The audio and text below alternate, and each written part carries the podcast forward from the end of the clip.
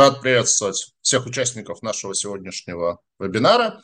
Ну, знаете, есть компании и люди, с которыми я в рамках вот таких бесед встречаюсь достаточно часто, регулярно, и одним из таких людей является Алексей Панфилов, генеральный директор компании ФПК «Гарант Инвест», Компания это, конечно же, очень хорошо участникам рынка облигаций известна, потому что компания на рынке облигаций давно, она представлена немаленьким количеством выпусков. На данный момент в обращении находится 5 выпусков общим объемом, если не ошибаюсь, 9,6 миллиардов рублей.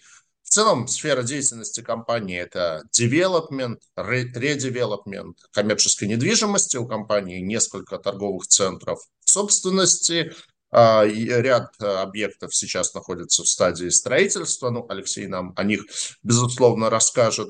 А, у компании два кредитных рейтинга, оба на уровне BBB, и компания недавно получила так называемый ESG рейтинг. Ну, тоже я думаю, что Алексей об этом расскажет, потому что Гарант Инвест в том числе и один из пионеров движения так называемых зеленых облигаций. А сейчас к размещению готовится очередной выпуск на 3 миллиарда. Книга будет открыта в пятницу 16 февраля. Ну и, собственно, к этому размещению наш сегодняшний вебинар и приурочен. По традиции начнем с презентации итогов деятельности компании за прошлый год и планов на ближайшее будущее. Поэтому, Алексей, передаю вам слово. Приятно, что мы э, э уже на протяжении несколько, нескольких лет регулярно встречаемся, регулярно проводим подобные вебинары. И вот эта вот регулярность и постоянство нам тоже очень близко. Мы тоже благодарны сотрудничеству с Сибонс и очно на конгрессах, и вот в таком формате. Э, надеюсь, что э, сегодня мы дадим немножко э, и новой информации, которая будет интересна э, инвесторам, как существующим, так и потенциальным. Ну, собственно говоря, сегодняшняя наша встреча имеет такое вот название и такой посыл, что потребительский сектор и торговая недвижимость – это защитный актив. Наверное, ФПК «Гарант Инвест», который в ноябре 2023 года исполнилось 30 лет, может себе позволить об этом говорить.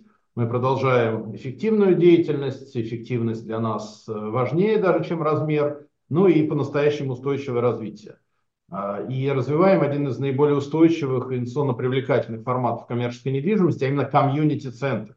То есть это торговые центры, в которых сегодня уже минимальная доля торговли, и прежде всего они ориентированы на сферу услуг и общественного питания, как на транспортных узлах, так и особенно шаговой доступности от крупных жилых массивов, особенно от нового э, жилья. И, собственно говоря, в этом именно их функция такого нового современного формата именно комьюнити-центров, а не просто классических районных торговых центров, как было ранее.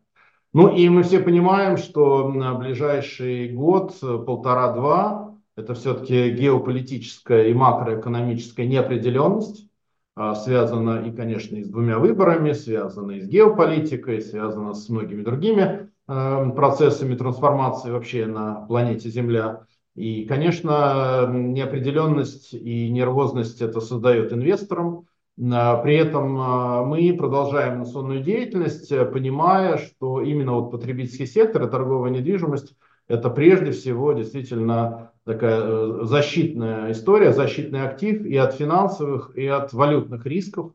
А, мы развиваем игру портфелей за счет девелопмента и редевелопмента. Ну и с, с, с учетом особенностей потребительского сектора, о котором я сегодня скажу, и, конечно же, рекордного роста жилищного строительства, особенно в московском регионе, а, это дает нам действительно серьезное основание говорить про защиту э, вкладов, инвестиций инвесторов вне зависимости от э, серьезных геополитических или макроэкономических изменений, потрясений. При этом мы э, делаем ставку на развитие э, фондирования различных уровней и различных видов, и в том числе на э, определенную эволюцию в этом вопросе, тоже я об этом скажу.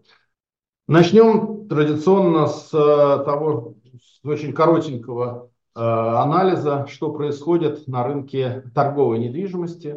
За 2023 год рынок прошел заметную трансформацию. Мы об этом говорили и в 2022 и в 2023 году, что это уже вторая трансформация. Первая была вызвана ковидом, пандемией COVID-19, а вторая, конечно, вызвана СВО.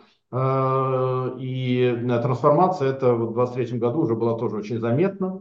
А, при этом а, интересная вышла статистика, вот буквально на прошлой неделе. А, мы традиционно этот, эту статистику отслеживаем на протяжении, наверное, уже лет 15-20. Сравнивали раньше Москву с городами Восточной, Западной Европы. Говорили о недообеспеченности населения жителей Москвы торговыми площадями относительно Праги, Варшавы, Берлина. Сегодня уже, конечно, статистика меняется относительно российских городов, но это достаточно показательный график.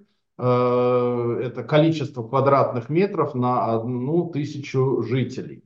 И мы видим, что, во-первых, э, в Москве обеспеченность населения торговыми площадями снизилась, и, соответственно, уступает Москва Э, существенно таким городам, как Самара, Екатеринбург, Нижний Новгород. Это говорит о том, что э, инвестировать и строить э, торговые центры стоит, особенно на фоне рекордно низких объемов ввода торговых центров в Москве. по итогам 2023 года это самый рекордно низкий за всю историю наблюдения объем ввода новых торговых площадей. И даже относительно 2022 года он снизился на 11%, э, что также говорит э, в будущем о дефиците торговых площадей, тем более, что на этом фоне ритейл развивается, продолжается снижение доли вакантных площадей в Москве, вот уже третий квартал подряд мы видим, что эта цифра снижается, и даже вот за эм,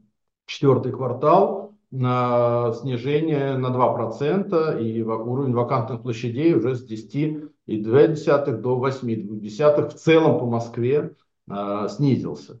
А, и очень интересная информация, которая вышла тоже буквально на прошлой неделе, что э, мы два года говорим о том, как уходят иностранные бренды из России, а вот тут есть э, интересная статистика по выходу иностранных брендов на российский рынок. Так вот, за прошлый год это 22, э, России, 22 иностранных бренда впервые вышли на российский потребительский рынок, что выше, чем э, два, два года перед этим. Это тоже очень интересный факт, говорящий о том, что одни иностранные бренды уходили, а сегодня, 23 год, показал, что другие иностранные бренды приходят. Ну и говоря в целом уже теперь про э, тенденции на рынке ритейла, потому что Гарант Инвест представлен э, прежде всего в торговой недвижимости, а торговая недвижимость, она в двух секторах, по сути, работает. И сектор недвижимости как таковой, и сектор потребительского рынка, потребительского сектора, потому что совместно с арендаторами, совместно с ритейлерами э, мы обеспечиваем э, наших э, граждан и товарами, и услугами, за что получаем не только фиксированную арендную плату, но и процент с оборота. Поэтому, естественно, увеличение выручки наших арендаторов это математически и финансово сразу в тот же самый квартал увеличение выручки наших торговых центров путем доплаты Э, от фиксированной аренды с процента с оборота. Ну и сегодня, э, говоря про рынок ритейла, я бы, во-первых, вот четыре таких важных э, цитаты привел бы. Это мнение правительства Москвы о том, что потребительский сектор московском регионе самым устойчивым, быстро восстанавливающимся, продолжает расти динамично.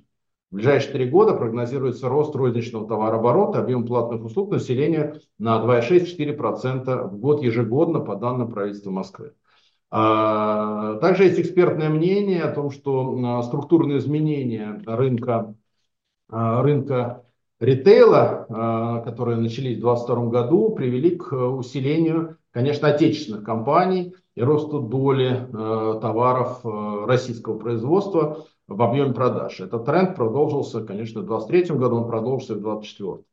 Ну, а сектор продуктового ритейла, розничных продаж, прежде всего, считается защитным а, в условиях экономического кризиса, а, характеризующегося, среди прочего, высокой инфляцией. Поскольку продукты питания, товары первой необходимости, которые в кризис продолжают пользоваться спросом.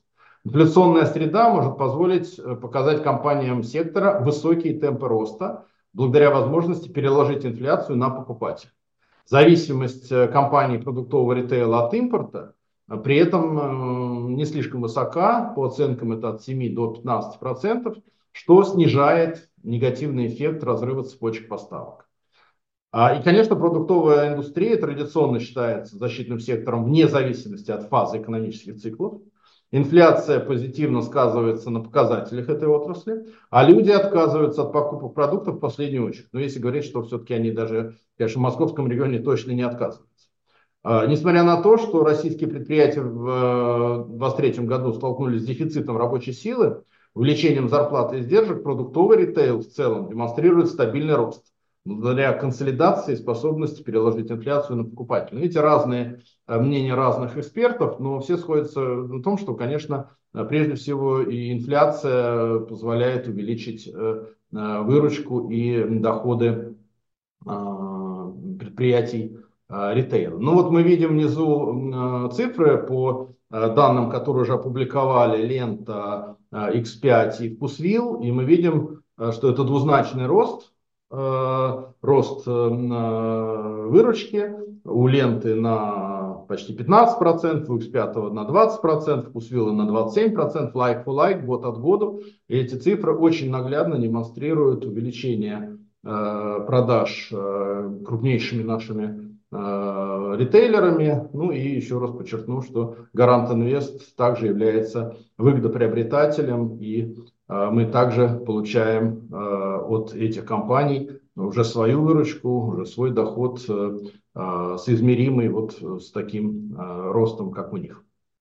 Э, данные э, Гарант Инвеста представлены на этом слайде за в динамике, в том числе за 2023 год. Это не аудированные данные, которые мы уже начинаем публиковать. По практике они не сильно отличаются от аудированных показателей. Ну а с точки зрения операционных э, данных, операционных показателей, ну, естественно, они абсолютно такие же. Мы видим, э, что два ключевых операционных показателя э, торговых центров Гарант Инвест, которые мы все больше и больше называем комьюнити-центры, это посещаемость и вакантность, показали хорошую, нужную нам динамику. В 2023 году посещаемость хоть и выросла всего на 4% относительно 2022 года, при этом а, это рекордная посещаемость за всю историю. Это 38 миллионов человек в год. А вакантность э, также ключевой показатель операционной деятельности. А, доля свободных площадей а, уменьшилась э, за год с 2,6 до 2%, как мы, собственно говоря, и прогнозировали. А, и на самом деле она могла бы быть и ноль, если бы мы а, не стояли бы все-таки на своих достаточно высоких арендных ставках. А, поэтому снижение вакантности э, это при том, что приходят арендаторы все-таки на достаточно немаленькие высокие фиксированные ставки. Ну и за 23 год, э, такая хорошая цифра, Гарант Инвест приобрел 83 новых арендаторов достаточно тоже показательно. Ну а рост посещаемости в наших торговых центрах традиционно обусловлен прежде всего, конечно, location ом, расположением торговых центров, как на транспортных узлах, так и в жилых массивах. А, надо отметить, конечно, это рост населения Москвы. Да, вот уже данные тоже вышли. За 23 год в Москве введено 7 миллионов квадратных метров жилья. А, и мы знаем прекрасно, что вся Россия потихонечку переселяется, по крайней мере, все обеспеченные люди, очень многие, очень многие переселяются в московский регион, особенно в Москву. А, и, конечно, идет перераспределение трафика из крупных молов в районные торговые центры. Но у нас еще там уже оптимальный набор арендаторов. И, конечно, мы видим достаточно стабильные доходы москвичей с тенденцией роста, в том числе, потому что более 40% семей москвичей так или иначе связано с бюджетом, с бюджетными э, предприятиями. Ну а в преддверии электорального цикла, в преддверии выборов традиционно у, у этой категории доходы э, растут. Ну а снижение вакантности также обеспечено и э, вот этим же устойчивым трафиком посетителей увеличением количества брендов в сфере общественного питания и услуг. Мы это видим в Москве невооруженным взглядом, что появляется очень много новых ресторанчиков и кафешек с новыми брендами. А, и восстановлением как отечественных ритейлеров, прихода сюда региональных, так, конечно, и трансформации зарубежных ритейлеров, переименований, ну и приходов новых брендов, о чем я только что уже говорил. Финансовые показатели э, ключевые за 2023 год. Э, также начну со слов рекордная выручка 2023 года за всю историю э, коммерческой недвижимости Гарант Инвеста. И хотя она выросла всего на 7%, но мы видим, что эта выручка вот график эм, слева с 2017 года, выручка достаточно, достаточно устойчивая, просадка в ковид, да, небольшая просадка в СВО и э, такое быстрое восстановление и, опять же, по цифрам, э, так или иначе, рекорд за всю историю. Ну, э, эта цифра уже приблизилась к 3 миллиардам рублей. Э, практически реально стало меньше скидок арендаторов, эм, и доля арендаторов со скидками кардинально сократилась, э, вернулась индексация по договорам аренды. Ну и, конечно, как я уже говорил, это увеличение доходов торговых центров в виде процентов с товарооборота арендаторов. Ну и помимо вот этих причин мы видим и дальнейшие драйверы роста выручки опять же, инфляция, отложенный эффект от той реновации, которую мы проводим, модернизации торговых центров, ну и, конечно, миграция и арендаторов, посетителей из крупных торговых центров в комьюнити-центр. Очень э, важные для нас показатели и э, то, что инвесторы э, регулярно обращают внимание, задают вопросы, это конечно, соотношение активов, инвестиционной стоимости, обеспеченность Э, долга активами и, а, собственно говоря, и самой недвижимостью. Мы видим, что у нас полностью долг обеспечен а, недвижимостью и с запасом обеспечен в целом активами. И, конечно, мы видим, что наша инвестиционная деятельность активная за последние годы Э, увеличивает и эм, инвестиционную стоимость, и активы, ну и, конечно, э, чистый долг. При этом э, у нас достаточно сбалансированный кредитный портфель, высокое качество долга и, конечно, многолетнее эффективное управление долговой нагрузкой. Это тоже наша достаточно сильная сторона.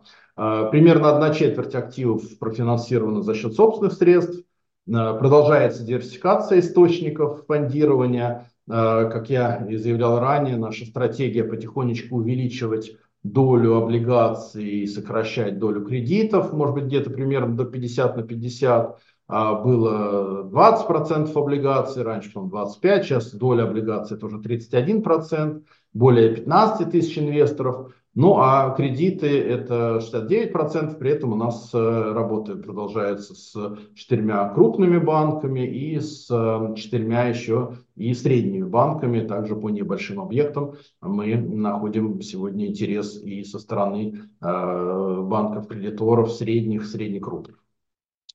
Серьезнейшее преобладание длинных заемных средств и у нас сегодня комфортный график погашения тела долга на ближайшие 5 лет. Ну и э, с учетом того, что мы подгашиваем ежеквартально тело кредитов, а э, оценка э, с учетом роста выручки немножечко растет, э, то у нас есть возможность э, в районе 10% вообще от общего объема долга еще дополнительно в случае необходимости э, получить кредитные средства при тех же самых залогах, а, да, и к тому же мы заканчиваем строительство Вестмол, и после его открытия также мы традиционно рефинансируемся и с целью снижения а, стоимости денег уже на этапе эксплуатации, которая ниже, чем на этапе строительства, и, конечно, еще получение дополнительного финансирования для новых проектов. Сегодня мы не торопимся получать это дополнительное кредитование в силу высокой ключевой ставки, но возможность такая у нас постоянно есть.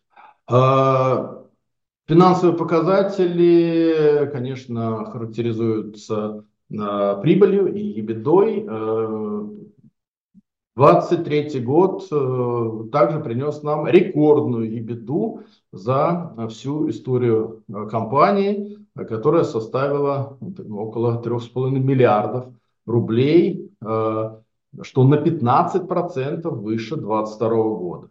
Э, рост арендного дохода, рост э, дохода от финансовых активов, доход от реализации непрофильных активов принес нам вот такие показатели и такой вот рост. Если мы посмотрим ди нашу диаграмму, то мы видим, что это тоже устойчивый рост EBITDA с 2019 с 19 года. Мы здесь э, видим как раз эффективность работы торговых центров и в целом коммерческой недвижимости ПК Гарант Инвест. Ожидаем увеличение EBITDA на полмиллиарда с открытием Вестмола. А, с учетом повышения EBITDA улучшились показатели EBITDA к процентам. Это выросло, вы видите, на 20% с единички до 1,2, при том, что э, рост нагрузки на, на обслуг, по обслуживанию долга существенно вырос в связи с ростом ставки Центрального банка. У нас все-таки кредиты привязаны к ключевой ставке, но даже при этом росте мы имеем сегодня ставку э, соотношение 1,2. Ну и чистый долг и беда, который исторически всегда Гарант Инвести не низкий, а в недвижимости он вообще обычно в цивилизованных странах двузначный, что нормально абсолютно для коммерческой недвижимости. Э, у нас этот э, показатель немножечко тоже подсократился, что наверняка будет положительно оценено нашими э, инвесторами и уже составил 8,8 вместо 9 в прошлом году, а до этого было и 11 и 12.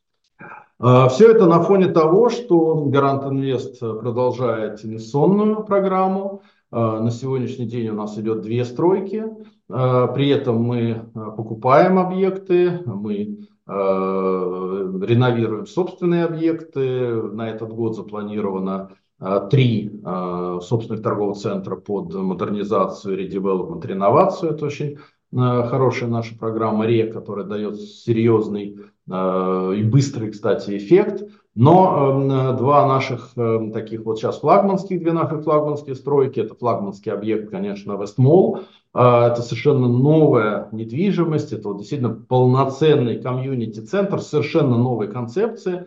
Он уже на финальной стадии находится. Из общего объема инвестиций 4,4 миллиарда уже вложено 4 и 1,1 э, миллиарда рублей, э, как кредит ПСБ, так и собственные средства, и э, в том числе зеленый выпуск облигаций также был направлен на зеленые технологии в этом в этом центре.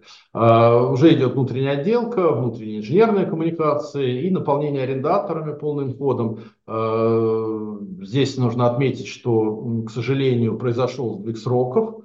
Э, связано это, во-первых, с трансформацией в комьюнити-центр, потому что, еще раз подчеркну, это флагманский объект, и именно сейчас мы корректировали эту концепцию и самих арендаторов. Ну и, э, к сожалению, здесь ключевая ставка все-таки повлияла прямую на сдвиг сроков из-за арендаторов. То есть ритейлеры в большинстве своем закредитованы и, конечно, не торопятся Э, брать кредиты на э, отделку и оснащение магазина, ресторана под такие высокие ставки, говоря о том, что им проще подождать несколько месяцев, когда она понизится, и, соответственно, они там за 45 дней, за два месяца э, откроются. Соответственно, мы вместе с арендаторами определили комфортный для всех срок открытия, это июнь 2024 года, точную дату когда будет красивое открытие, разрезание ленточки определим уже, а, наверное, где-то в мае. Но в любом случае мы готовы открываться и раньше. Здесь э, вопрос в арендаторах. В июне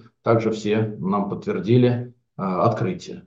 Что касается комплекса в Люберцах, то это тоже второй как бы комьюнити-центр в нашем Эм, таком строительстве уже туда вложено из 3 миллиардов э, чуть более миллиарда рублей. Э, в данном случае этот объект идет без кредитов на собственные средства и э, биржевые облигации. Мы практически завершили проектирование, выкупили мощности тех условия, уже заходим в экспертизу. разрешение на строительство уже буквально через несколько, буквально через пару месяцев. Ну и, соответственно, как снег сойдет, мы уже собираемся выходить на площадку.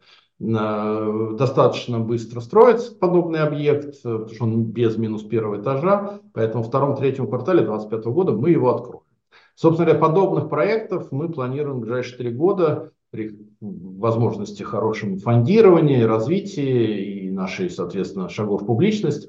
Это где-то около 10 подобных проектов мы планируем начать за ближайшие три года.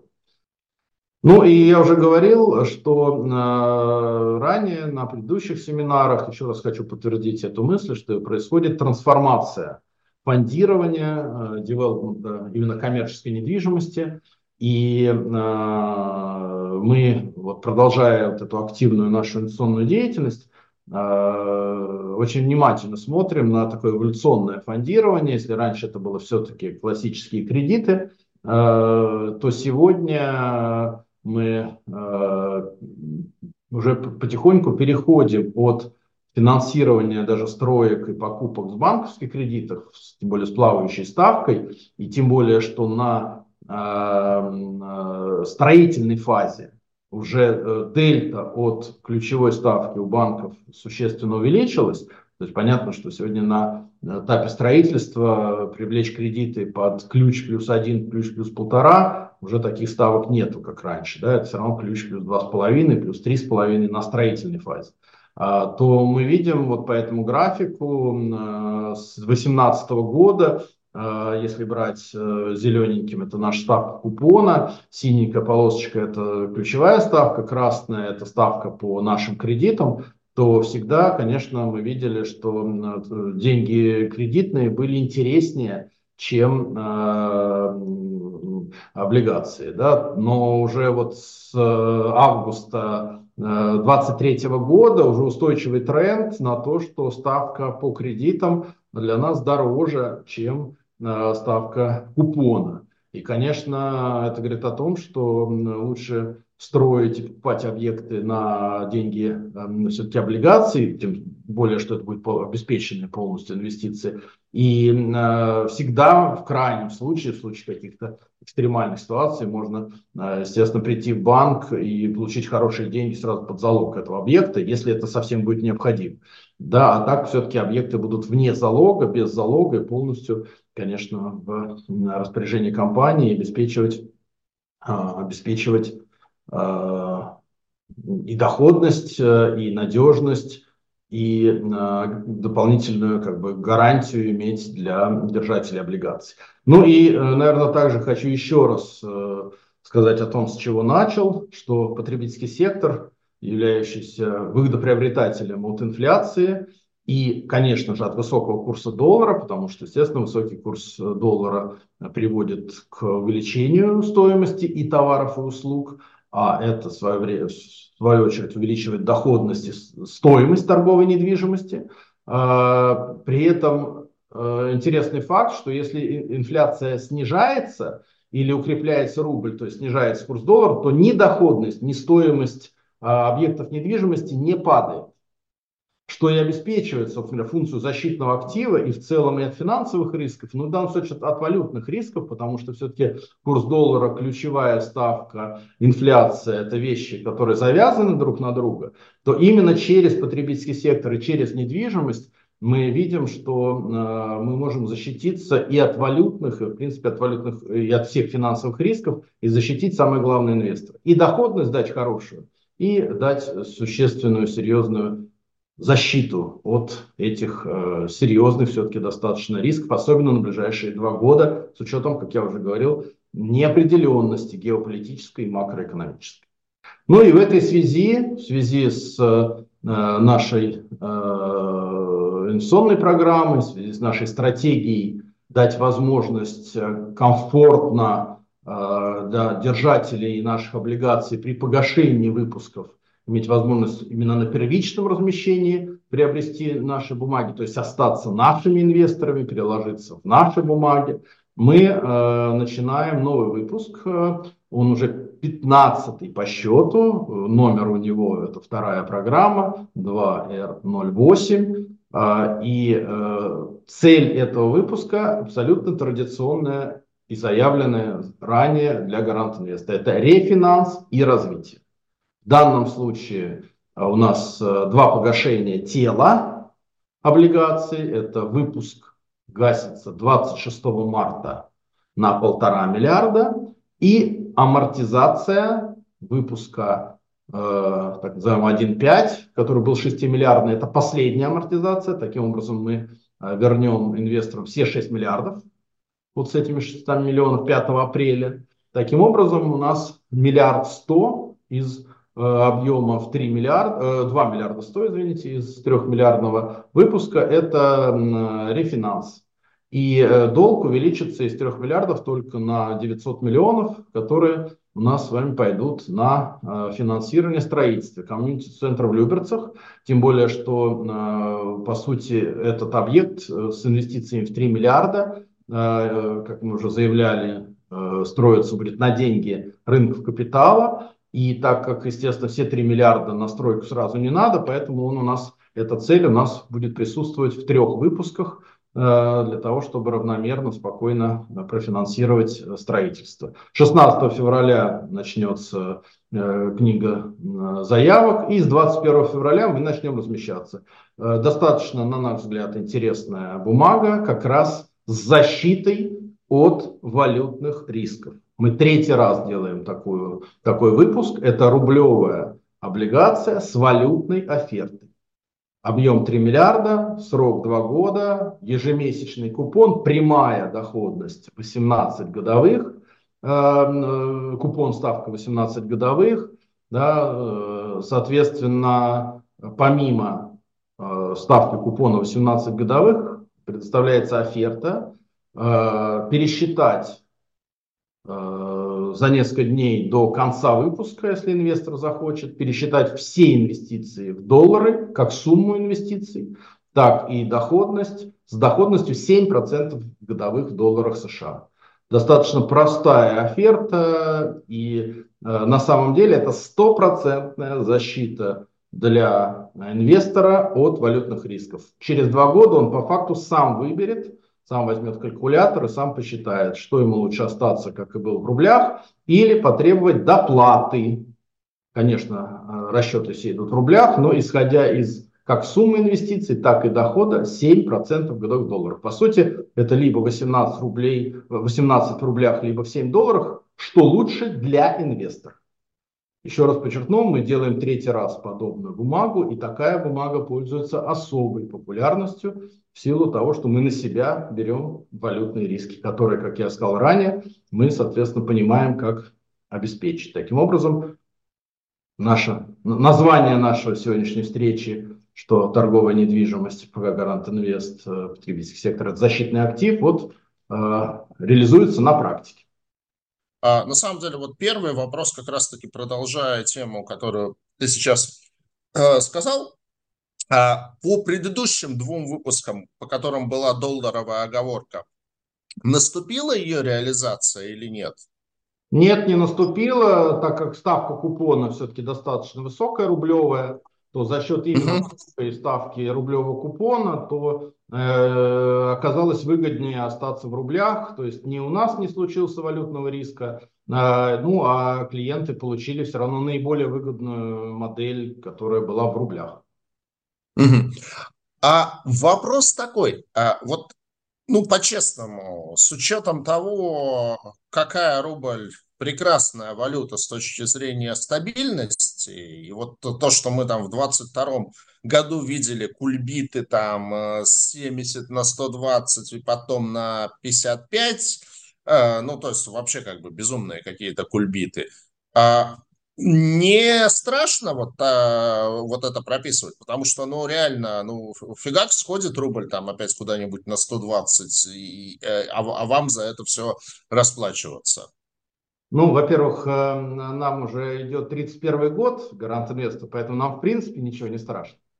Вот. А во-вторых, мы считать это умеем, конечно. И на самом деле при курсе 120 мы не очень-то на какие-то серьезные деньги попадем. Это вот можно взять... Ну, согласен, да, там это на два года получается, да. Курс должен быть 150, чтобы угу. э, мы как-то вот э, от этого пострадали. Ну, у нас есть свои прогнозы на курс на ближайшие два года. Э, и мы все-таки видим, что сегодня курс достаточно высок и на самом деле, возможно, мы через два года будем иметь тот же самый курс 90, а может даже и чуть ниже. Да, вот. Поэтому в данном случае скорее будет через два года 90, чем 150. А 120 в данном случае все равно в рублях будет выгоднее. Ну да, ну вот я залез, мы на Сибонс сделали очень удобный раздел э, консенсус прогнозы. Вот я прямо сейчас туда зашел. А, на четвертый квартал 2025 года такой как консенсус прогноз аналитиков 97,3. Вот, то есть, ну, как бы повыше, чем сейчас, но... Ну, в рублях не... в этом плане все равно выгоднее, поэтому мы тоже смотрим и ваши консенсус прогнозы, uh-huh, uh-huh. и другие, и, конечно, мы понимаем, что вряд ли курс будет 150. Ну, согласен, да. Хотя, конечно, конечно, в нашей стране, да, риски эти, они очень большие, и это как раз-таки к разряду того, таких вот черных лебедей, которые не прогнозируются. А, Алексей, не сказал ты об этом в своей презентации, хотел бы отдельно спросить, э, вы получили в октябре прошлого года ESG рейтинг от Акры, а, ну, во-первых, поздравляю с самим фактом получения этого рейтинга, потому что не так, пока не так уж много компаний вот получили, то есть заплатили за какую-то такую вот а, верификацию своей ESG-шности, там, ответственности, устойчивости развития. То есть э, у, вот, у Акры, например, в этой категории всего 17 рейтингов. То есть вы проявляете тем самым свое такое ответственное отношение. Но при этом сам уровень этого рейтинга, он э, такой скорее один из самых низких среди этих 17, то есть Акра это все, э, ну там э, по номерам присваивается, там ESG1, ESG2, вот у вас ESG5, то есть самое зеленое это ESG1, но ESG1 ни у кого нет. Вот там у вас и еще, по-моему, двух компаний ESG5, у остальных выше. Этот рейтинг, он вот, ну, скажем так, вот, окей, там, я там, пользователь сайта Сибонс, я там зашел на вашей страничке, увидел факт этого рейтинга. Для меня это какой-то маленький, но плюсик. Вот вообще в целом, зачем он? Ну и второй вопрос, как бы, а почему он у вас такой относительно, сравнительно низкий, планируете ли работать над его повышением? Сергей, если позволите, я вас поправлю. Конечно, позволю. А, во-первых, мы этот рейтинг получили полтора года назад, в сентябре 22 а в октябре 23 нам его подтвердили. А, да, извиняюсь. На том же уровне EG5. Поэтому это событие для нас уже полуторагодичной давности. И надо отметить, что мы получили рейтинг через полгода после начала СВО, когда, в принципе, никто про уже да. да, А мы, Гарант Инвест, по-прежнему, независимо ни от каких э, геополитических глобальных событий, мы идем своим путем, да, и вот это тоже показательно, что мы этот рейтинг получили именно в 2022 году, да, а не просто в 2023. Это первое. Второе. 17 э, э, это грейдов, это уровней этого рейтинга. Первый самый высокий, 17 самый низкий. Как мы понимаем, пятый это в первой трети высоты. 21 э, компания на сайте Акра удостоена этого рейтинга. А, там 17 компаний и 4 инвестиционных фонда. Ну, еще раз говорю, 21, 20, 21 организация имеет рейтинг. Да, значит, грейдов, грейдов 17. У нас пятый грейд. А, вот э, на сайте Акры есть пресс-релиз. Очень, кстати, красиво и качественно они это пишут. И здесь прямо с самого начала написано, да, что это, согласно методологии присвоения ESG рейтинга, высокая оценка в области экологии, социальной ответственности и управления. Читаю, цитирую, что пишет Акра. Высокая. Поэтому не соглашусь с вашей позицией, что она невысокая. Вот когда Акра напишет невысокая, тогда будем считать, что она невысокая. Поэтому оценка высокая. Да? И это тут и дальше. Высокий уровень управления экологическими рисками, высокий уровень соответствия лучшим практикам корпоративного управления. То есть вот если почитать пресс-релиз, так там все высокое. Да? Поэтому, в принципе, мы его расцениваем как высокую оценку. Алексей, вам по жизни, вот в плане взаимодействия с там, банками, кредиторами, с контрагентами, там еще, этот рейтинг как-то помогает или все-таки это больше, что называется, для себя? А, знаете, ну, конечно, э, это не для того, чтобы повесить на стенку, да, или где-нибудь в спальне, да, и радоваться по ночам, что он у тебя есть. Конечно, это для бизнеса, это для работы. Вопрос, который вы задали, мне задают практически все. Эм, зачем вам это нужно? Зачем вам нужны зеленые банды? Зачем вам нужен ESG рэнкинг от Экспертра? Зачем вам нужен ESG индекс от РБК? Зачем вам нужен ESG рейтинг от Акры? Да? Зачем вам вообще ESG? Да, собственно говоря, э, наверное, двумя словами не ответишь, э, если только не сказать, что такова наша философия. Все 30 лет. Поэтому нам и 30 лет. Что это реальное, устойчивое развитие. И оно многосферное и многогранное. И в социальной сфере, если все-таки буковка S у нас с 90-х годов э, развивалась, да, и буковка G, корпоративное управление с 98 -го года, а, вообще первый нефинансовый отчет мы вообще публиковали в 2011 году, когда никто не публиковал. Буковка И, конечно, последние пять лет, э, зеленая тема, зеленые технологии в недвижимости, а, собственный реестр опубликованный, 62 зеленых технологий. Поэтому я бы сказал так, что это комплексная работа в области и защиты окружающей среды, и социальной, и корпоративного управления, которые мы делали, делаем и будем делать, независимо ни от каких э, рейтингов или еще чего-то. Что это дает? А, а, конечно, э, пока немного. То есть это не дает ничего в виде каких-то там субсидий или каких-то поддержки государства пока.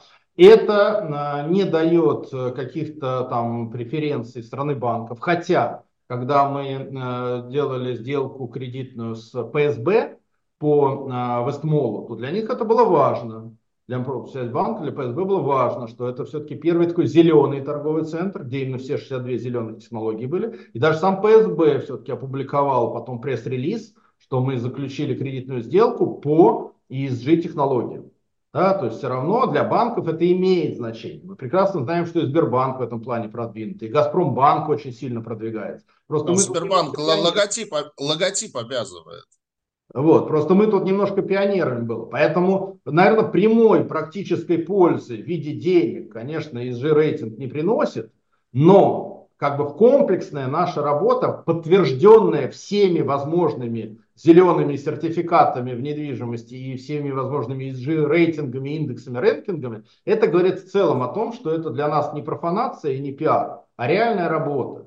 Да, много маленьких, хороших, добрых дел. Ну, а скорее всего, наверное, все-таки польза от этого практическая будет, конечно же, при публичном размещении и при уже полностью публичной работе с большим количеством разных групп инвесторов, в том числе и молодых. Мы знаем, что все-таки для поколения Z, например, это важно.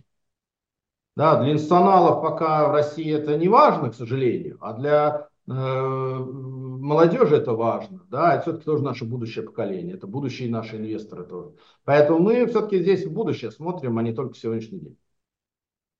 А вот у вас был опыт размещения э, зеленых облигаций, э, но, э, насколько я понимаю, а, они сейчас все погашены, то есть планируете в формате грин-бандов снова размещаться? Ну, что было бы логично в плане того, что а вы как бы сделали всю подготовительную работу для этого в плане там того же э, рейтинга, или пока таких целей нету?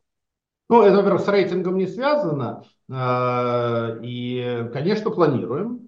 А, и э, у нас было два выпуска зеленых бандов, и да. мы были все-таки первыми в недвижимости, третьими вообще на московской бирже с зелеными облигациями. А, и первый выпуск у нас был под нашу программу редевелопмента, модернизации торговых центров, тоже зеленая программа. Второе, это было закуплено э, экологически э, эффективное оборудование под Вестмол. И там, и там мы не только все сделали, все деньги вложили, но мы их уже и отдали.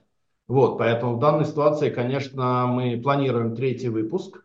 А, и, собственно говоря, у нас есть две сейчас э, возможности сделать его также под программу модернизации тех наших трех объектов, которые мы запланировали на этот год, и под зеленые закупки в Люберцах потому что там тоже будет, естественно, определенное оборудование энергоэффективное, которое сертифицируется вот зеленой темой. Поэтому, на самом деле, выпуск, наверное, будет небольшой, в районе 400-500 миллионов, э, и э, вполне-вполне это может быть уже в ближайшие полгода. Да, но у вас в этом плане замечательная компания, потому что вы за счет вот, наличия одновременно тогда и зеленого, и не зеленого выпуска, вы дадите почву для научных исследований в области того, существует ли в России так называемый гриниум, это премия за зеленость облигаций, то есть э, э, есть ли такое, что за счет зелености выпуска а, его доходность ниже. Пока, насколько я, мне известно, такой премии на российском рынке нет, но спасибо вам, что вы даете нашим ученым почву это исследовать. Сергей, но я, извините, скажу, что мы все-таки выпускали два выпуска с ставкой купона на 0,5% годовых ниже, чем обычные наши бумаги. Они продавались угу. не то, что не хуже, и они продавались лучше. То есть мы у нас всегда долгий период размещения, мы даем возможность клиентам спокойно, не торопясь, э, без суеты наши бумаги купить. Так вот, зеленые банды покупаются быстрее, то есть размещаются uh быстрее, потому что спрос э, здесь выше предложения. Поэтому я бы здесь сказал, что здесь есть однозначная выгода для эмитента, если даже не прям вот в каком-то большой разнице в ставку купона, еще раз, в моем понимании, это там полпроцента. Да, ну, полпроцента это на самом деле да, да, так, это хорошо, более тоже чем неплохо. Тоже хорошо. И, конечно, еще раз говорю, они лучше продаются. Они лучше и быстрее продаются. Угу. Спасибо. Ну, то есть, да, условно говоря, на объеме выпуска в миллиард, полпроцента это 5 миллионов в год. Ну, в общем, как бы это, это деньги. А, Алексей, вопрос, который с вами дискутирую каждый раз, это естественно, ну вот, э, окей, те, кто там не первый раз смотрят наши вебинары, они, конечно, знают вашу позицию на этот счет, но тот, кто будет смотреть этот вебинар в первый раз, там, наверное, самый часто задаваемый вопрос, это, конечно, то, что да-да, торговые центры, все здорово-здорово, но позвольте, у нас все уходит в онлайн. Э, посмотрите там Wildberries, Озон, Самокат, Яндекс.Лавка и т.д. и т.п. Там доставка еды, доставка всего. Вот как эти две тенденции, они как бы сосуществуют, что с одной стороны, ну, конечно, мы видим, ну, там, э, что доля онлайн-торговли, она кратно растет. То есть там, наверное, если взять там долю онлайн-торговли в 2023 году и сопоставить ее с каким-нибудь там с 19-м доковидным годом, ну, я думаю, что там ну, 3-4 икса по росту точно есть. И при этом, при всем, вроде бы, как бы, ну, смотря вашу презентацию, ну, в принципе, вообще, понимаешь, что вот, ну, нет такого, что ты едешь там по Москве или по Питеру, и закрытые торговые центры там заколочены как это сочетается и все-таки как бы нет ли вот риска того, что когда-нибудь там полный переход торговли в онлайн, он э, вас э, и других э, ритейлеров может, ну не ритейлеров, а вот владельцев коммерческой недвижимости может убить. Ну, знаете, этот риск для кого-то есть, безусловно, для кого-то его нет. Или для кого-то он существенный очень, для кого-то он очень несущественный. Для, для нас, например, для нашего формата он очень несущественный. Ну, во-первых, а, есть разные данные. Кто-то говорит, что на самом деле 23 год эм, онлайн-торговля в московском регионе все-таки была ниже 20-го, э, когда был ковид и когда просто всех заставили да, из дома все закупать. Вот, и был локдаун. Поэтому здесь э, кто-то говорит, что на самом деле пик онлайн-продаж был как раз в первом полугодии 2020 года, и многие разочаровались. Ну, наверное, да, там вынуждены. Многие ко- кое в чем разочаровались. Ну, я, например, могу пример привести, что все-таки, да, вот э, продукты питания. Вот, например, пицца онлайн, она работала всегда и, там, в 80-х годах в Америке и работает сейчас, то есть пицца в доставке нормально. Но фастфуд уже не работает доставки, уже все эти гамбургеры там или крылышки в KFC, они уже их мало заказывают, потому что их фастфуд надо все равно есть на месте. Я уже не говорю про там, э, социальную обстановку, про спортбары, про рестораны, где, которые до сих пор мы видим в Москве все-таки битком. Особенно в пятницу вообще никуда не попадешь. Да? Вот. И Алексей, ну понятно, но все равно вот, э, ну, э, там, я, конечно, точно не знаю, но доля именно там ваших доходов от торговых площадей, наверное, она, ну, вот именно где магазинов, она, наверное, все-таки, ну, даже больше половины. Есть, э... Ну, смотрите, еще раз. Эм, э, конечно, э, вот у нас 28 профилей арендаторов. И вот разный профиль по-разному, на, на него по-разному влияет вот этот риск онлайн. Безусловно, это риск важнейший для торговой недвижимости в целом, естественно. Вот. Но э, первое. Э, основной риск подвержена, конечно, э, это магазины одежды и это электроника. Вот. Э, меньше всего этому подвержен общий ПИТ, Э, продуктовый ритейл, мы видели сегодня, я показывал цифры, как растет продуктовый ритейл. И, конечно же, сфера услуг. Вот я обращаю внимание на сферу услуг. Но не может сфера услуг уйти в онлайн. Да? Ну, понятно, что постричься в онлайн постричься, или ну, сделать да. маникюр в онлайне, ну да, да пока, да, не, пока вот, невозможно. Да, да, но все-таки, да, и э, тот же фитнес. Э, пытались, конечно, в ковид дома заниматься с тренером по телевизору, но это не то. Поэтому все-таки разные профили по-разному влияют. И вот почему у нас меньше проблем с этим? Потому что у нас основные профили это супермаркет, общепит и услуги. И вот эти три профиля меньше всего за, э, и в будущем э, имеют проблемы с э, онлайн. А там, где крупные молы, конечно, сейчас и крупные молы ожили. Да, пока еще не полностью ожила Мега, там непонятно, что с Икеей делать. Да, ну, да заменить ее так вот за два года никем вы не смогли, там, конечно, вопросов больше и рисков больше. И нужно ли ехать в крупный центр за город, когда все-таки можно почти все это решить либо рядом с домом, либо рядом с работой, либо докупить в интернете. Да, поэтому вот у них риск большой. А, э, комьюнити-центры рядом с жильем риск самый минимальный. Комьюнити-центры на транспортных узлах самый минимальный. Ты на трафике все равно что-то должен сделать, купить сувенир, э, покушать э, быстренько маникюр, еще что-то. То есть это вот такой вот э, жизнь мегаполиса. Поэтому в мегаполисах, конечно, здесь все-таки риск это, это, этого реально меньше. Мы этот риск знаем. У нас вторая есть тема, что все-таки в торговые центры, даже наши, рядом с жильем, и рядом с э, транспортным узлом приходит тот же самый Wildberries, Озон, Яндекс.Маркет, и у нас арендует, кстати, хорошо платят аренду, чтобы выдавать свои покупки. Поэтому для нас это все-таки даже 29-й профиль арендаторов. Mm-hmm. Интернет-магазины сегодня для нас новый профиль арендаторов. Если брать американский опыт, то там вообще огромные эти э, э места выдачи именно в торговых центрах.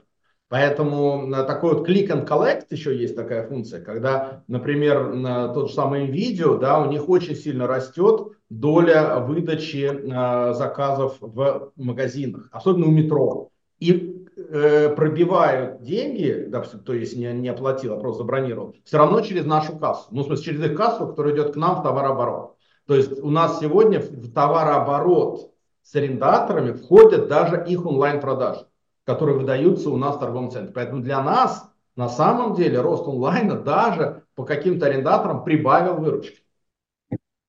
Интересно. Вот такой еще, ну, может быть, немножко оф топ э, Мои коллеги, когда готовили вопросы, обратили внимание, что есть такой тренд, что в торговых центрах много открывается бань и термальных комплексов что вот это прям стало таким трендом э, Москвы. А здесь э, планируете в этом тоже как-то участвовать, э, там, сделать какую-нибудь там э, панфиловские бани?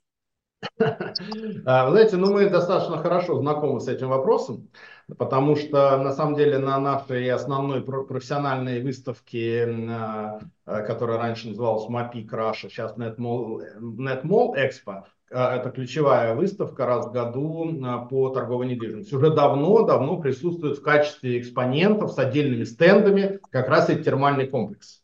Поэтому на самом деле они очень активны. А, и э, здесь что можно сказать? Первое. А, они появляются прежде всего в крупных торговых центрах, где слишком много пустых помещений и совсем их нечем занять. То есть, в принципе, если вместе, вместо Икеи появится огромный банковский комплекс, я не удивлюсь. Угу. Вот. А вот э, рядом с метро, на мой взгляд, конечно, бани не нужны. Уж если кто в баню поедет, так он поедет куда-то э, куда угодно. А, на самом деле э, здесь э, профессионально есть ответ на вопрос, что выгодно сажать термальный комплекс только если у тебя есть газ. То есть если mm. комплекс к газу не подключен, то это не летает, как говорят. То есть это экономически невыгодно. Так как в Москве, к сожалению, немного торговых центров, в которых есть газовая труба, то на электричестве, на горячей воды это невыгодно. Вот в Московской области это будет более реально. Я бы сказал, что все-таки вот больше термальных комплексов у нас появится, на мой взгляд, в Московской области, чем в Москве. Понятно. Спасибо. Ну и кроме всего прочего, люди, которые идут в баню, они не очень-то занимаются шопингом. То есть это плохо совмещается вещи. Даже э, фитнес, к сожалению, плохо совмещается с шопингом. Фитнес только, может быть, покушают после фитнеса. И то, как на практике показывает, что будет средний чек, э, какой-нибудь салатик зелененький, очень низко. Uh-huh. На самом деле фитнес с, с торговыми центрами не очень сочетается. А баня так вообще. То есть, э, условно говоря, это те арендаторы, с которыми вы скорее не работаете. То есть вам не выгодно э, дать в аренду под фитнес, потому что это там, не э, создает синергию какую-то. Ну, фитнес мы рассматриваем исключительно вот в комьюнити-центрах рядом с жильем, потому что, конечно, стрит-ритейл, там не разместишь большой фитнес-зал, там, условно говоря, на 2000 метров, пусть даже сухой, без бассейна, они хотят, и они, в принципе, фитнес-индустрия платит лучше, чем бани лучше, чем термальный комплекс, это более хороший арендатор. И фитнес все-таки, еще раз говорю, хоть как-то более сочетаемый с функцией питания, чем термальные комплексы. Термальные комплексы mm-hmm. очень активно нас одолевают, очень много предложений, и мы говорю, неоднократно э, рассчитывали, не, не буду скрывать, что на прошлой неделе мне в очередной раз все-таки предложили рассмотреть термальный комплекс на 2000 метров как раз в Вестмоле да, вот, и я говорю, мы это рассматривали аж на 4000 метров, и получается, что это не так выгодно, чем мне все-таки посадить больше сферы услуг, а, то есть mm-hmm. экономически, наверное, это все-таки для больших комплексов. Мы делаем до 30, до 50 тысяч метров, здесь мы абсолютно нормально обходимся без бань. Спасибо. Алексей, а я правильно понимаю, что по Вестмолу у вас немножко сдвинулись сроки, что вы хотели изначально запустить его еще в конце 2023 года, а сейчас, я так понимаю, я забыл вашей презентации, какой квартал 2024 года, ну, то есть э, был определенный сдвиг. С чем это связано и когда планируете, что все-таки запустите? Да, сдвинулись мы, по сути, на полгода. К сожалению, это вот прямую повлияла на это ключевая ставка. И повлияла uh-huh. не на нас, а повлияла она на арендатор. Мы были готовы открываться в декабре 2023 года. Да, строительно, инженерно, документационно, но открывать торговый центр, в котором работает три магазина из 70, ну, конечно, некомфортно. Не, а, поэтому а, мы, во-первых, поменяли ряд арендаторов. То есть а, арендаторы в большинстве своем а, это сетевые компании, которые закредитованы. И так как они кредитуются во многом без залога, то у них даже у некоторых ключ плюс 5 ставки.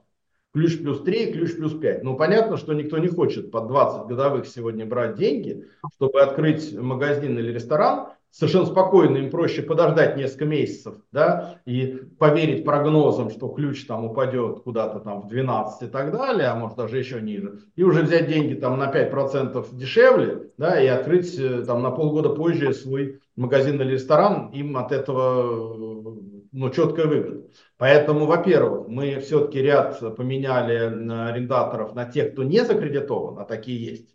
Да? Ну вот, например, там, да, супермаркеты, X5 и Перекресток, они не, как, по их словам, они не связаны с кредитами, у них свои достаточно выручки, оборотных средств для открытия э, магазинов. Часть ресторанов открывается за счет денег акционеров, за счет денег инвесторов, а не за счет кредитов. Поэтому в данном случае мы такую работу серьезную провели и по замене тех, кто вот прям так сильно закредитован и будет ждать, пока это все не улучшится. А, концепцию мы подкорректировали под комьюнити-центр все-таки, потому что он у нас раньше назывался многофункциональный комплекс Вестмол. Теперь он все-таки будет так называться Center Westmall, прям название официальное. Из-за этого мы увеличили сферу услуг. Мы отказались там от фитнеса, перепроектировали второй этаж. То есть мы большую работу провели, в том числе под вот э, новый набор арендаторов. Со всеми арендаторами соглашение достигнуто, что это не просто квартал, это конкретный месяц, это июнь. Июнь все арендаторы будут готовы к открытию. Спасибо. А, Алексей, а вот ну, ты э, упомянул про рост ключевой ставки. Действительно, очень существенно ставки в экономике выросли. Ну, собственно, ваш э, займ будет уже под 18% годовых. А не, э, не рассматривали тоже там, возможность приостановки? Ну, понятно, вы смол по-любому надо достраивать и запускать, но вот этот там торговый центр в Люберцах, я так понимаю, там он, по сути, на некой такой еще нулевой фазе. Не рассматривали тоже вариант э, подождать, пока, пока стоимость э, денег упадет, и тогда э, приступать к реализации проекта?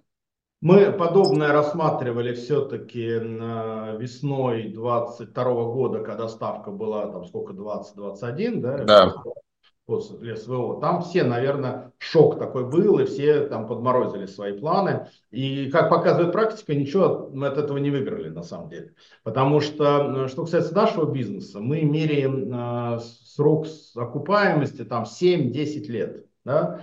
И э, все эти 7-10 лет все-таки, да, и далее до бесконечности наши а, проекты генерят более 20% доходности. Поэтому на самом деле, когда ты смотришь в моменте, вроде ключевая ставка, то, что мы называем словом больно. Да, все, что мы зарабатываем, уходит нашему государству через э, наши уважаемые госбанки, Сбербанк, ВТБ, Газпромбанк, ПСБ, где вот основные у нас кредиты именно привязанные к ключевой. С одной стороны. С другой стороны, не так-то давно было 4,5%. Да, и мы, поэтому если брать за 10 лет, то она не такая уж страшная ключевая ставка.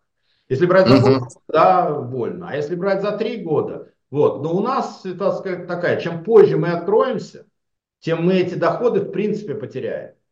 Поэтому нам, конечно, лучше с э, какой-то период э, прожить с минимальной как бы нашей прибылью, с минимальной маржой, там, 2, там, в 3-4%, но все-таки побыстрее открыться, чтобы, опять же, конкуренты не появились, чтобы арендаторы пока не сегодня готовы хорошие ставки платить рядом с жильем, и нет рядом никакой другой альтернативы. Вот чем Люберцы, почему мы туда пришли? Там в радиусе 5 километров, 5 километров в радиусе нету ни одного супермаркета, нет ни одного фитнеса, нет ни одного полноценного торгового центра. Людям в супермаркет ехать на автобусе или на машине 10 минут и более. То есть а понастроили ФСК, э, самолет, понастроили огромные уже жилые массивы. И там стрит-ритейл не справляется да, вот с этой функцией. Поэтому людям это просто нужно. Там даже химчистки-то нету с э, оборудованием. То есть мы там видим четко, что сегодня запрос арендаторов, а соответственно запрос жителей, на именно сегодня центр рядом с этим жильем очень высокий.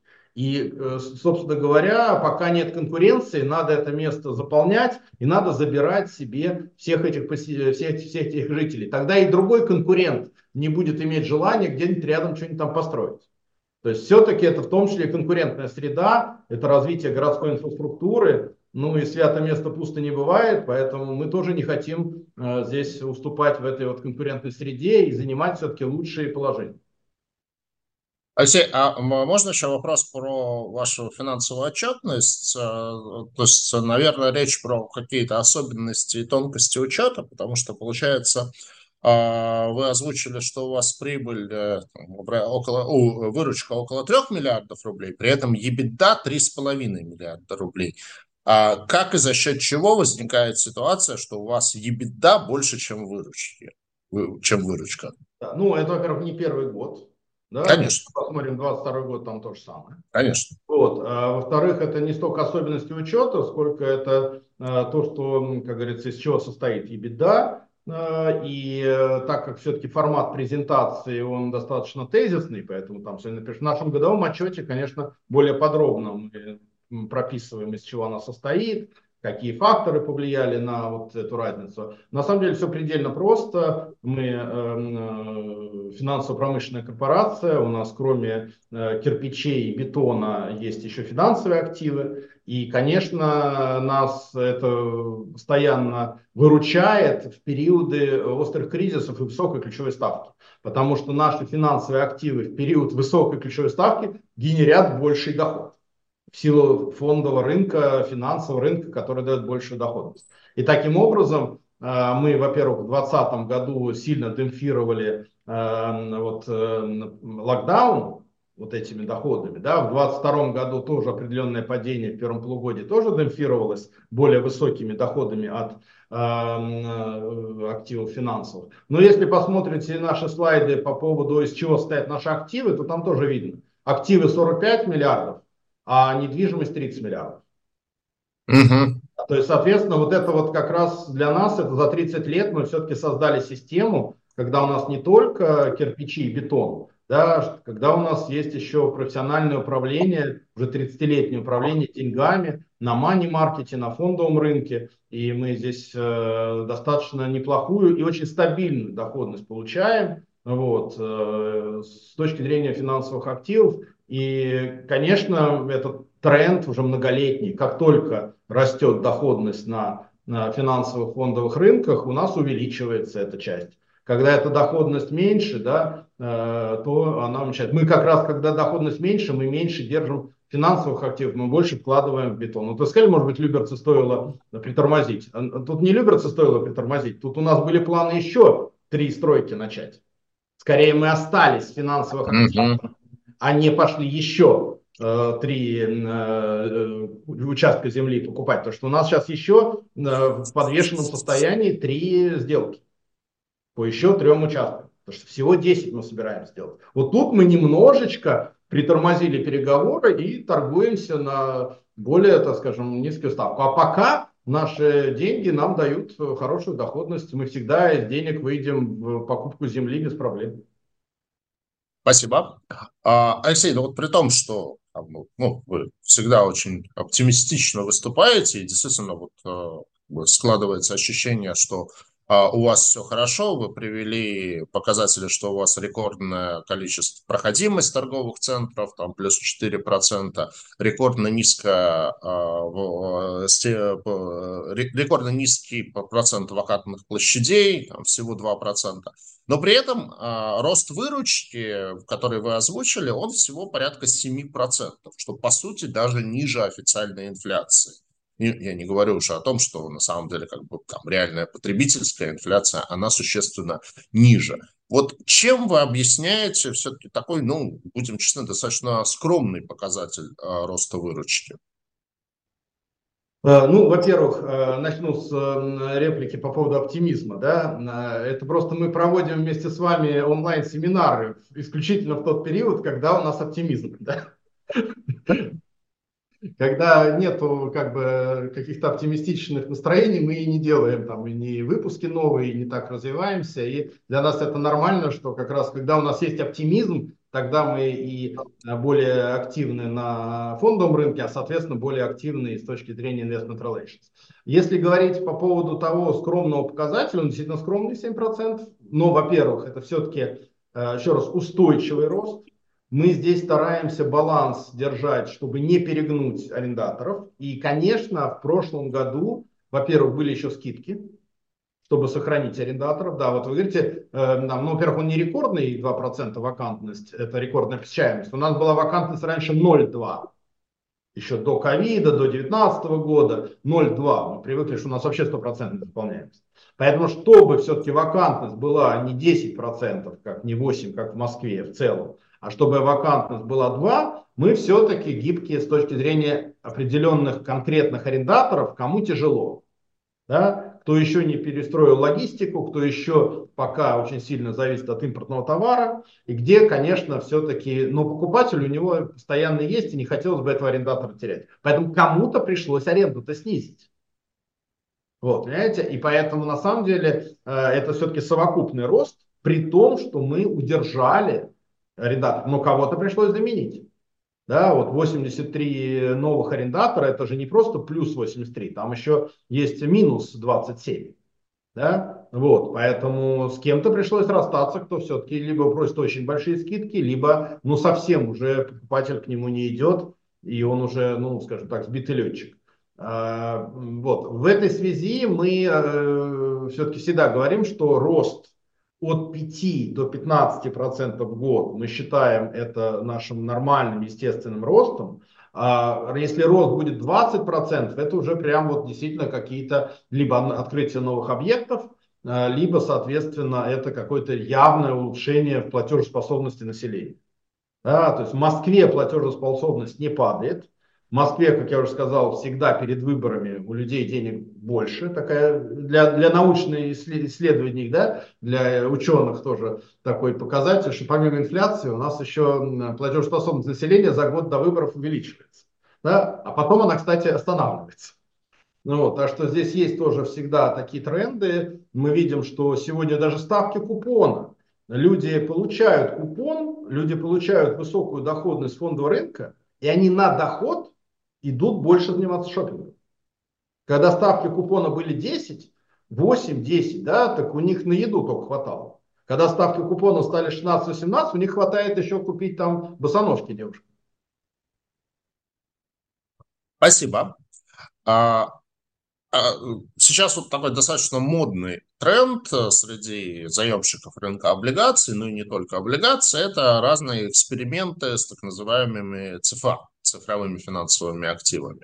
Ну и это, с одной стороны, это а, просто некий эксперимент, с другой стороны, это возможность зацепить каких-то новых инвесторов, с третьей стороны, это возможность сделать какой-то инструмент – ну, не знаю, с привязкой к чему-то там, условно говоря, к стоимости аренды квадратного метра, там, ну, и, и еще чему-то.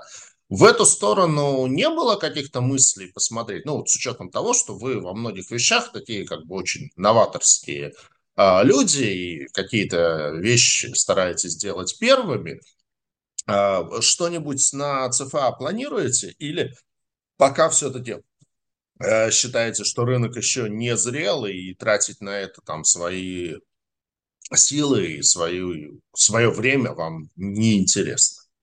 Ну, скорее, это не от этого зависит. Э, просто если зеленые банды, они очень э, четко совмещаются с коммерческой недвижимостью, да, да и вообще с недвижимостью, даже жилой, там, building, зеленое строительство, это естественные вещи, и без зеленых облигаций этим занимаются очень многие то цифровые активы, даже если брать э, различные дружественные и недружественные страны, то с недвижимостью сочетаются не очень.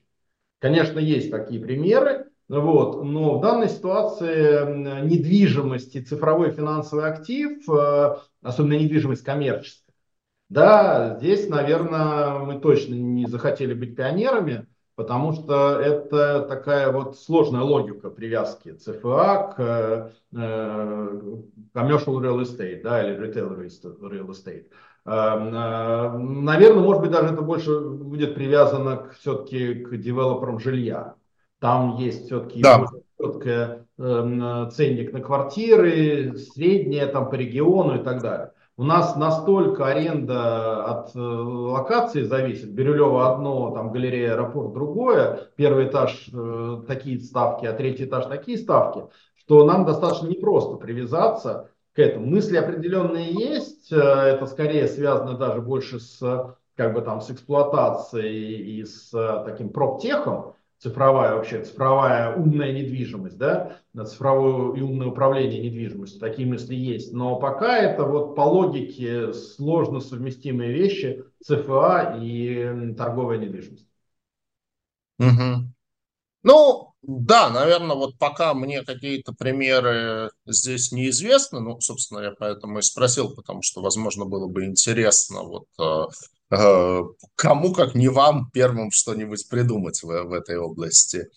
А, ну, традиционный вопрос. Вы, в общем-то, несколько раз заявляли о том, что в целом там, в каком-то среднесрочном а, будущем видите компанию как публичную компанию и рассматриваете возможность а, предложение акций компании, ну, с учетом того, что сейчас в России такой явный бум IPO, и, и при этом вот э, предложения в вашем сегменте, насколько мне известно, нету. То есть я, я на вскидку не назову ни одну компанию вот вашего профиля, чьи акции торговались бы на бирже.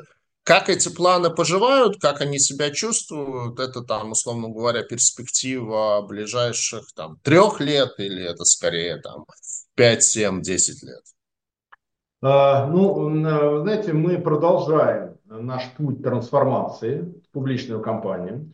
Мы говорили сегодня и про зеленую тему, про ESG, это тоже шаги в эту сторону да, в понимании инвесторов, что Гарант Инвест не просто там эффективная, пусть не очень большая, но эффективная э, компания, но еще и социально ориентированная, ответственная компания, ответственный инвестор, ответственный эмитент. Э, поэтому в этом плане мы шаги делаем. Как мы договаривались, что как только мы э, уже там, будем в том числе юридически подготовлены все документы к IPO, то Сибонс будет первым, кто об этом э, сможет рассказать и об этом услышит. Прекрасно. Мы об этом Прекрасно. говорили. Вот, поэтому перспектива это вполне реализуемая. Э, мы достаточно хорошо сейчас всей информацией владеем. Э, я бы не сказал, что прям бум IPO с точки зрения эмитентов. Действительно, спрос у инвесторов высокий мы видим а количество эмитентов все-таки минимальное. Для России 8 или 20 или 30. 8 в прошлом году, да. 8 в прошлом, в этом 20, 30 кто-то заявляет. Но это, конечно, стыдно. Да, это пока очень мало, в моем понимании, это все-таки для России нужно говорить там о выходе там, на 100 и IPO в год, и для того, чтобы все-таки действительно, как и глава Центрального банка говорил, что нужны длинные деньги именно в капитал. Ну, с учетом того, что предыдущие годы было вообще там, ноль, э, там, или там прям единичные сделки, то все равно даже 8 сделок за прошлый год, это все равно некий прорыв, это говорит о том, что сам по себе вот этот механизм, маховик, он, в общем-то, раскручивается. В этом году, возможно, действительно будет 20, там, потом 30-40, так что ну, дай бог, дай бог, мы всячески это поддерживаем, мы к этому, мы к этому идем. У нас есть понимание, что э, IPO будет э, первое достаточно небольшое по объему. Э, потом это будет следующий шаг convertible bonds, когда будет уже цена, устоявшаяся на бирже, цена акций, то у нас достаточно большой все-таки портфель облигаций мы предложим Эм, оферту, это будет или это будет отдельный выпуск, или даже, скорее всего, оферта по всем выпускам э, конвертироваться в, уже в акции. Поэтому, в принципе, держатели наших бандов, э, мы их информируем все время о том, что у них такая возможность будет конвертировать. Но это все-таки после маленького IPO. И потом, uh-huh. да, конечно, э, мы перейдем к дивидендной доходности, к устойчивому росту. А устойчивый рост это все равно новые стройки, да, вот, то мы, безусловно, уже сделаем и второй шаг, уже такого больше, большого SPO, уже на который мы будем фондировать в том числе новое, новое строительство. То есть у нас есть четкое, здесь четкие планы, мы смотрим на конъюнктуру, мы готовимся, как только будем готовы, мы, естественно, с вашей помощью об этом объявим. Спасибо. А, давайте посмотрим вопросы от наших слушателей. Спрашивают, почему у вас такая маленькая чистая прибыль за два квартала 2023 года. Ну, действительно, как бы там получается, а я тоже успел посмотреть, проверить, там в районе 10,5 миллионов рублей. Ну, что там при масштабе деятельности, то есть мы обсуждаем там объем активов 45 миллиардов и 10 миллионов чистой прибыли. Вот могли бы вы это прокомментировать? Ну, по году она там около, действительно, не очень большая цифра, около 30 э, миллионов. Э, надо понимать, что, еще раз говорю, ключевая ставка, конечно, нас э, сильно подкосила, плюс, естественно, увеличение, увеличение уже ставки купона по предыдущему выпуску. То есть процентные расходы, конечно, во втором полугодии совершенно были не запланированы. Но при этом ну, мы в плюсе относительно того, что годом ранее годом ранее. У нас было вообще там ну, да. полтора миллиарда, что ли, минус. Убытка, правда, за, счет, да. за счет переоценки. Тут тоже надо сказать, что сегодня пока какой-то серьезной переоценки еще нет, потому mm. что высокая ключевая ставка и там через капрейт пока оценка даже при таком росте выручки не так сильно растет. То есть мы считаем, что наши торговые центры, наша недвижимость пока еще сильно недооценена. Вот, то есть э, как только снизится ключевая ставка, у нас и оценка вырастет. Поэтому сейчас uh-huh. все-таки, вот, скажем так, э, небольшой плюс э, по всем, по консолидированным МСФО, по РСБУ, то есть нет никаких минусов даже при таких высоких процентах расходов. Понятно. Ну, да, согласен, что в условиях, ну, понятно, что вот сейчас на самом деле, наверное, момент очень высокой реальной ставки, потому что, получается, инфляция уже снизилась, а ставка, она вот еще пока на хаях. И, наверное, сейчас э, вот момент, может быть, там э, максимальный за последние, там, не знаю, ну, не десятилетия, но за последние годы реальной ставки. И, конечно, она, скорее всего, будет снижаться, то есть или новым разгоном инфляции, или, что более вероятно, снижением ключевой ставки. И, в принципе, для вас это, скорее всего, улучшит э, показатели. Опять-таки, традиционный вопрос, сам уже не стал задавать, потому что ответа зна... ответ знаю, но один из слушателей спрашивает, э, что вы строите только в Москве, не планируете выход в другие регионы? Мы вышли в этом году, в 23-м, вышли в другой регион, Московская область. Московская область. Да, поэтому у нас, я думаю, вот теперь то, что это называется Московский регион, Москва и Московская область, Московская агломерация. Я думаю, здесь нам вот наши планы 10 а, построить объектов э, рядом с жильем. Площадок таких мы здесь найдем достаточно много, даже больше. А так нас, конечно, очень активно зовут и общаются регулярно с губернаторами, с мэрами. Все приглашают, давайте, давайте, такие правильные объекты, правильная концепция, не очень большие, то, что нужно, и даже в небольших э, городах. И, вот. и я им говорю, слушайте, вот как только у вас увеличится платежеспособность населения, раз, и когда у вас темпы строительства жилья в вашем регионе будут примерно такие же, как вот в Москве, э, тогда мы к вам придем. И так как Московская область сегодня по темпам строительства жилья и по повышению благосостояния и платежеспособности населения приближается к Москве, особенно ближайшие вот эти вот районы, Люберцы, Балашиха, там Одинцово, Химки, там уже в принципе э, такие же. И, кстати, и квартиры почти столько стоят вот, то, конечно, здесь мы видим, что есть смысл идти в э, ближайшее Подмосковье сейчас. А по остальным регионам не исключаем, в этом году точно нет, в 2024, а на будущее будем смотреть, как, как строится жилье. Как строится mm-hmm. жилье как увеличивается платежеспособность населения. Спасибо. Ну что ж, э, вроде бы мы исчерпали всю ту повестку, которая у меня была приготовлена. Алексей, каждый раз с огромным, вот прямо как-то удовольствием с вами общаюсь. Вы человек, который умеет заряжать всех как-то позитивом, оптимизмом, желанием работать, двигаться вперед. Вот, поэтому надеюсь и, ну, собственно, уверен, что и размещение очередного выпуска ваших облигаций будет успешным, и будете выходить еще, будете приходить на Сибонс еще. Буду очень рад э, сделать подобный эфир, который уже будет посвящен вашему предстоящему размещению акций. В общем, до новых встреч и в онлайне, и в офлайне. Да, спасибо огромное, мне также очень приятно. И тоже хочу сказать, что мы любим Сибонс, мы любим наших инвесторов, поэтому, на мой взгляд, вот так интересные и очень привлекательные условия по новому выпуску предложили. Тоже всем предлагаем повнимательнее изучить, посмотреть, что такое валютная оферта. Да. Это действительно такой вот хороший инструмент, сделанный специально для инвесторов, специально для того, чтобы они были уверены, в, по крайней мере, на два года, что они не потеряют свои деньги из-за валютных курсов, что они, так скажем, достаточно неплохо заработают, надежно, уверенно, доходно. Ну и еще раз благодарю Сибон за наше регулярное сотрудничество, и мы всегда будем рады вашим приглашениям. Спасибо.